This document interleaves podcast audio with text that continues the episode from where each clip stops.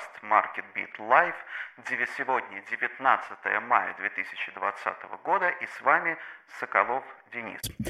Сегодня я хотел бы поговорить о нескольких о темах, которые мне кажутся очень важными. И, конечно, для начала я хотел бы, э, я хотел бы начать с пандемии, с э, ситуацией с COVID-19. Очень много сейчас идет э, разговоров на тему там, достоверности данных, э, и особенно российских данных, о, о том, как правильно оценить масштаб пандемии, как правильно оценить масштаб заражения и так далее. Сначала я хотел поделиться своим мнением. Мне кажется, что все-таки есть некоторые особенности страновые, связанные с заражением и распространением распространением вируса.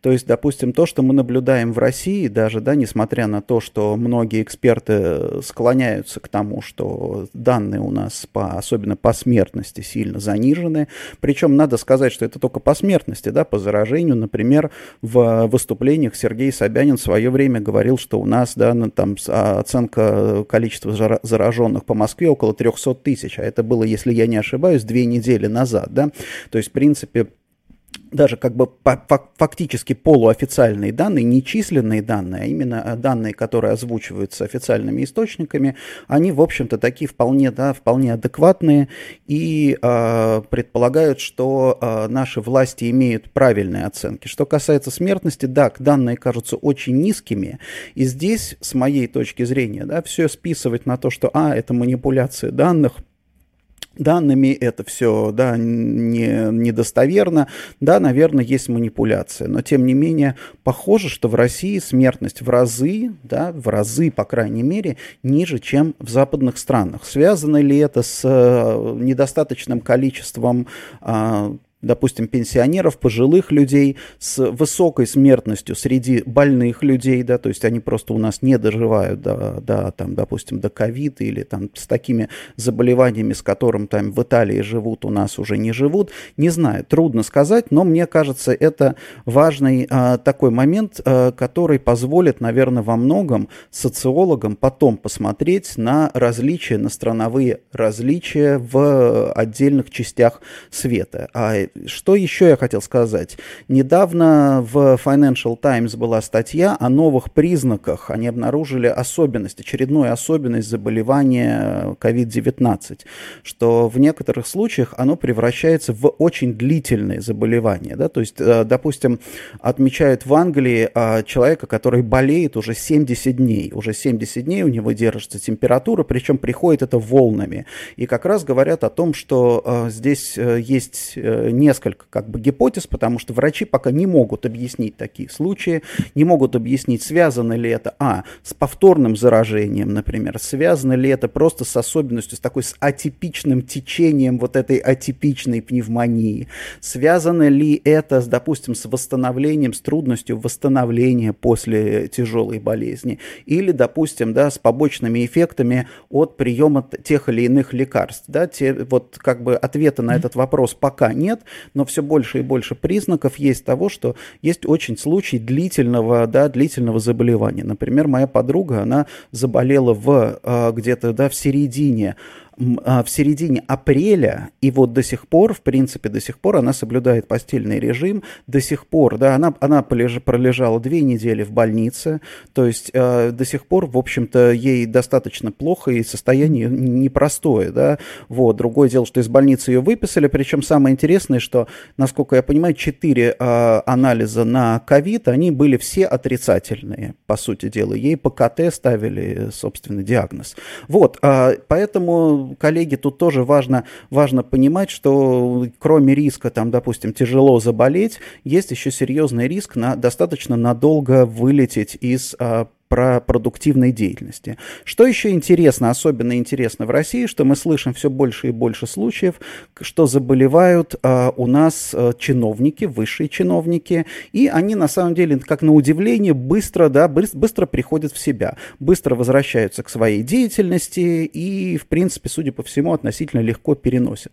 Значит ли это, что они просто крепкие здоровьем и хорошо заботятся о себе, или действительно у нас э, такая относительно неплохая медицина для высших чинов, или, может быть, имеет место, поскольку мы, до нас доносится все больше и больше сведений, что тестируют чиновников у нас ежедневно, да, то есть просто разная ранняя степень диагностики приводит к относительно легкому течению болезни, мы пока не знаем. Но это тоже интересный, да, интересный достаточно эксперимент и интересная э, информация для изучения, а, изучения ситуации. И вот, кстати, в этой связи я тоже хотел напомнить, если вы помните, в прошлом подкасте я говорил о том, что падение экономик тех странах, которые не поддержали локдаун, не присоединились к нему Швеция и Беларусь, да, они все равно, все равно падение экономики достаточно ощутимо, все равно выше среднемирового, ну, ожидаемое, по крайней мере, падение экономики.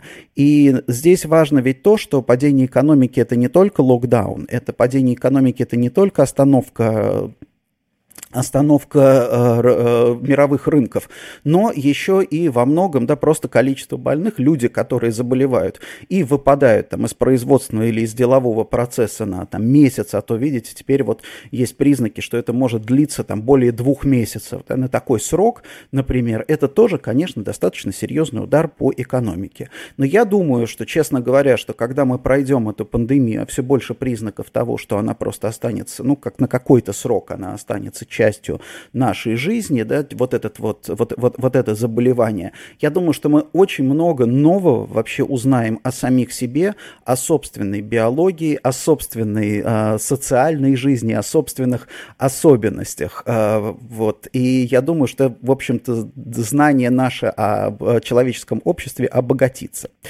Теперь я хотел бы затронуть, немножко поговорить о недвижимости. Вот. А недвижимость, э, что, что у нас происходит в недвижимости? Вот Евромани недавно а, рассказала нам о том, что вот, Евромани рассказал недавно о том, что инвестиции в недвижимость упали на, а, в, в Европе, в ИМЕ, в регионе ИМЕ на 50% объем инвестиций. То есть вот эта пауза инвестиционная, она уже слезала как бы языком 50% инвестиций в коммерческую недвижимость. Это достаточно много. Единственное, что, конечно, все сейчас ожидают, что а, следующие 12 месяцев а, компенсируют это падение, но, тем не менее, наверное, да, наверное, все-таки а, это нанесет достаточно серьезный а, ущерб по особенно там, инвестиционным компаниям и так далее. Особенно в свете, например, э, для, на, для нас это особенно актуально в свете законопроекта о выходе, одной, о выходе арендатора без штрафов из договора аренды. Сейчас продолжаются дебаты, продолжается битва по этому поводу, и я, честно говоря, конечно, думаю, что в итоге возобладает, да, возобладает возобладает позиция защиты э, ритейлеров, потому что уж слишком, как бы, слишком жесткая риторика со стороны ритейлеров о том, что вот теперь уже появляются там такие там публикации, что значит, э, магнаты, несчастные ритейлеры и магнаты-олигархи не дают им выйти из договора, пытаются их обобрать э, до нитки. В общем, такая жесткая риторика, она, скорее всего, не может быть без там, определенной административной поддержки. Вот. А самое главное, о чем я хотел сегодня поговорить, это о, пожалуй, ситуации о Китае, позиционировании Китая. А, здесь интересен такой момент. Вот мы сейчас видим, что очень много новостей вокруг э, Китая. Связано это с тем, что Китай обвиняет в сокрытии данных, а, про пандемию. Китай там обвиняют, а, например, итальянцы обвиняют в, во вмешательстве во внутренние дела. Например, а, а, в Италии а, обнаружили такой, такую историю, что, итальянские СМИ, что китайцы, когда отправили партию масок и а, там каких-то средств защиты в Италию, соответственно, начали в китайских соцсетях и вообще по миру проталкивать фейковые публикации о том, как китайцы, как, о том, как итальянцы стоя на балконах под звуки гимна китайского, значит, приветствуют и благодарят Китай, который стал спасителем, соответственно, Италии. Да, покопавшись немножко в интернете, выяснили, что, собственно, съемки эти были еще даже до пандемии, и это было не под звуки гимна, это были какие-то торжества и ликования, названия локальные, да, но тем не менее вот китайцы, собственно, начали использовать это в таких вот пропагандистских целях. То есть э, сейчас э, отмечают западные источники очень сильные, очень сильные попытки Китая повлиять на, как бы, на восприятие этой страны, э, исправить, э, исправить вот этот имиджевый ущерб и достаточно грубо, да, достаточно грубо, собственно, вот то, с чем тоже и Россия, в, э, в частности, сталкивалась неоднократно, то, что когда мы пытаемся исправить э, там какие-то ошибки, которые совершены в России там со своей политики, становится, в общем-то, еще хуже. Вот это вот определенная, вот это вот проблема таких стран. Но если серьезно, что говорят сейчас специалисты по международному, э, международному бизнесу и по международной политике. Конечно, уже сейчас складывается ситуация декитаизации. Это, собственно, мой, наверное, термин, потому что такой термин не используется, но суть его в чем? У него две стороны. Да? А, когда до пандемии э, многих очень беспокоила увеличивающаяся зависимость экономик от Китая. Надо понимать, что вот этот вот рост э, мировой экономики, который наблюдался последние да, вот долгосрочный рост, мы не говорим там кризисы, да, то есть кризисы приходили из западного мира, а вот стимулы роста приходили э, из Китая. То есть Китай, по оценкам экономистов, ответственен за примерно 30% роста мировой экономики за последние 20 лет. То есть фактически не было бы китайского такого, да, вот этого китайского чуда, не было бы китайской экономики, не было бы вот и благополучия, э, в том числе европейского и американского. Это одно.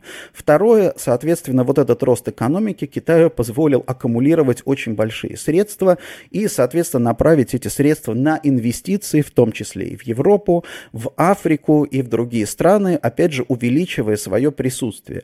Что напрягало, допустим, многих и политиков, и экономистов в том, что если там, допустим, инвестиции а, западных стран, они в большинстве случаев как бы стимулированы идеей жаждой наживы, да, то китайские инвестиции, они исходили немножко из другого, то есть они по-другому совершенно оценивали риски, они были простимулированы жаждой, ну, как бы жаждой, стремлением к влиянию, да, стремлением к тому, чтобы стать вот частью, доминантной частью мировой экономики. По идее, это, в принципе, работало неплохо. Китайские деньги, да, китайские деньги достаточно приветствовались во всем мире. А, естественно, напрягал, там, допустим, многих европейцев а, то, что китайские инвестиции в, Африку большие, но сейчас а, ситуация, ситуация несколько поменялась. Ну, во-первых, судя по всему, по всем признакам африканские инвестиции Китая оказываются крайне неуспешными, то есть не получается, особенно в, э, в ситуации с пандемией, да, они оказываются весьма убыточные в большинстве. А теперь э, в ситуации, когда э, уже была как бы угроза нарушения там, цепочек поставок, то есть Китай, в принципе, при всех, да, при всех своих особенностях экономических и политических, он всегда рассматривался как достаточно надежный партнер, деловой партнер. То есть, естественно, там было очень много красных линий, ты не должен там пересекать какие-то границы, не должен, например, там публиковать или использовать в рекламных кампаниях, как был прецедент, да, а, по-моему, Лейка, что ли, они опубликовали в своей рекламной кампании знаменитый снимок, когда на площади Тиньямень один человек стоит там напротив танка, да, то есть после этой, а, после этой а, рекламной кампании в Китае эту марку, вообще название марки стали просто вымарывать из всех соцсетей, поскольку у них это на, находится на государственном контроле это достаточно легко делать. То есть, ну, понятно, для многих были понятны эти красные линии, они были некомфортны, в принципе, да, они были абсолютно некомфортны, то есть многие очень переживали по этому поводу, что Западу приходится идти на такие как бы компромиссы со своими ценностями, но преимуществом было то, что они были понятны, они не были спонтанны, было ясно, что можно и что нельзя. Вот, с точки зрения товарных поставок э, Китай был достаточно надежным партнером. И тут пандемия прервала вот эти товарные поставки. Соответственно, получается, что сейчас любой риск-менеджмент любой корпорации должен, обязан просто диверсифицировать свои цепочки поставок может быть, даже в некоторых случаях отказываться от э, стратегии just-in-time, больше складировать, да, иметь какие-то запасы страховые, стратегические и прочие. Соответственно, да, соответственно, таким образом спрос на китайские товары несколько снижается. Плюс еще жесткая риторика по отношению к Китаю со стороны Америки И, в принципе, сейчас, скорее всего, она приведет к, я опять же, мой собственный термин, это биполярное расстройство мировой э, торговли и мировой экономики. То есть, если у нас была одна глобальная большая экономика, мировая экономика и мировая торговля, то, возможно, сейчас формирование вот этого многополярного мира, о котором говорят наши политики, или биполярного даже правильнее сказать. То есть, это, по сути дела, Запад, относительно консолидированный, живущий там по одним правилам, и Китай и его сателлиты, с которыми у Китая сохраняется режим относительно свободной торговли, товарооборота и так далее. Вот здесь э, ситуация на самом деле для России очень, мне кажется, важная, потому что есть сейчас признаки, признаки охлаждения некоторого с Китаем, особенно, да, особенно жесткая китайская там э, реакция на э, там закрытие границ, на то, что из России поступают э, снова там э, при, приезжают заболевшие. В общем, России, мне кажется, надо быть очень а, в данном случае аккуратной, потому что мы как раз, в отличие от Запада, да, мы не очень хорошо осведомлены, не очень хорошо понимаем красные линии китайские, да, за, за которые, там, допустим, да, за которые нельзя заходить. Поэтому я думаю, что а, нашим и политикам, и, собственно, да, предпринимателям нужно внимательно смотреть, потому что у нас сейчас, как бы у России, нету, наверное, альтернатив. То есть, если будет складываться вот такая биполярная экономика, у нас альтернатив тому, что мы оказываемся в периметре Китая, в общем-то нет. Да? Если мы не оказываемся в периметре Китая и не там поддерживаем, а, то есть не то, что не поддерживаем, не, не в периметре Запада, да, то получается, что как бы наша экономика обреч, обречена быть очень маленькой, незначительной, и мы не можем рассчитывать на серьезный экономический рост. Напомню, да, напомню, что в этом году ожидается где-то а, среднее, среднее падение а, экономики, если я не ошибаюсь, на где-то на 2,7%. И, а, собственно, что касается, опять же, что касается недвижимости. Что касается недвижимости, тоже интересные появляются у нас новости. А, например, первые признаки появились а, кризиса некоторого шеринговой экономики. Опять же, Financial Times была статья, что по, по одному из новых исследований обследовали 11 тысяч человек, 3 э, миллениалы, те, кому 35 минус, они сейчас активно рассматривают, это, естественно, да, глобальное исследование, в значительно большей степени склонны приобретать, например, автомобили, чем пользоваться каршерингом. То есть шеринговые модели начинают испытывать серьезное, да, серьезное давление. И, а, естественно, я думаю, что за этим последует концепция всей шеринговой экономики, которую необходимо будет пересмотреть а, с точки зрения, да, с точки зрения эффективности, с точки зрения безопасности. Ну и последнее, о чем я хотел сегодня, а, о, чем я хотел сегодня поговорить, это такая вот идея, а, о которой я уже упоминал, я над ней еще больше подумал, а, идея о том, чтобы делать, например, торговые центры э, или, допустим, зоны безопасной торговли с платным входом, да, когда ты заходишь, ты платишь какую-то сумму денег, эти деньги идут на полное обеспечение твоей ковидной безопасности, и, соответственно, да, и, соответственно, дальше, если ты сделал какие-то покупки, эта сумма может вычитаться из покупок.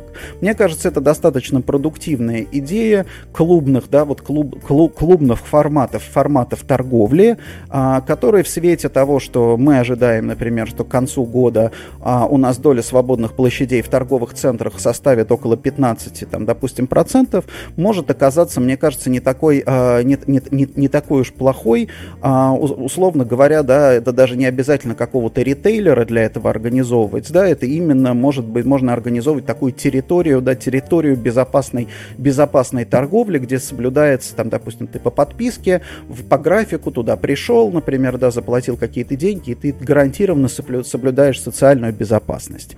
Вот я думаю, что, собственно, у нас есть еще всякие идеи для того, чтобы, э, для того, чтобы развиваться в рамках недвижимости. Ну и совсем последнее, о чем я хотел бы рассказать, мы провели третий раунд опроса э, «Бизнес-барометр», и я в этот раз высчитал так называемый индекс э, ковид-пессимизма. Индекс ковид-пессимизма, то есть если индекс 10, это значит все, про, вот, ну, как бы все пропало, все плохо, гипс снимают, клиент уезжает, все очень плохо.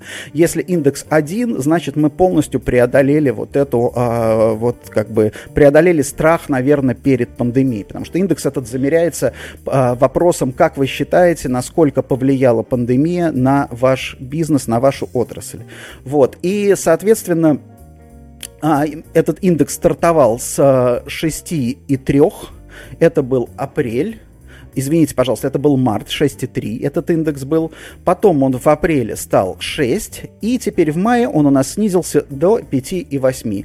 Обратите внимание, это как раз говорит о том, что каждый, да, каждый месяц бизнес все больше и больше адаптируется и больше и больше как бы переоценивает в позитивную сторону а, и как, как бы итоги, конечно, и, э, позитивную сторону размер ущерба от влияния пандемии. На этом я хочу попрощаться с вами, уважаемые коллеги. Подписывайтесь, пожалуйста, на мои э, каналы в э, YouTube, MarketBeat Live. Подписывайтесь, пожалуйста, на мою страничку в Facebook. Пожалуйста, закачивайте и подписывайтесь на подкасты в э, Яндекс Музыке, в Spotify, в Apple Podcast, Google Podcast. Везде этот подкаст э, оказывается в практически с запозданием, может быть, в несколько часов, и мне нужны, очень нужны ваши там лайки, реакции, шеры и вопросы по следующим темам. Спасибо большое, коллеги. До свидания и хорошей вам рабочей недели.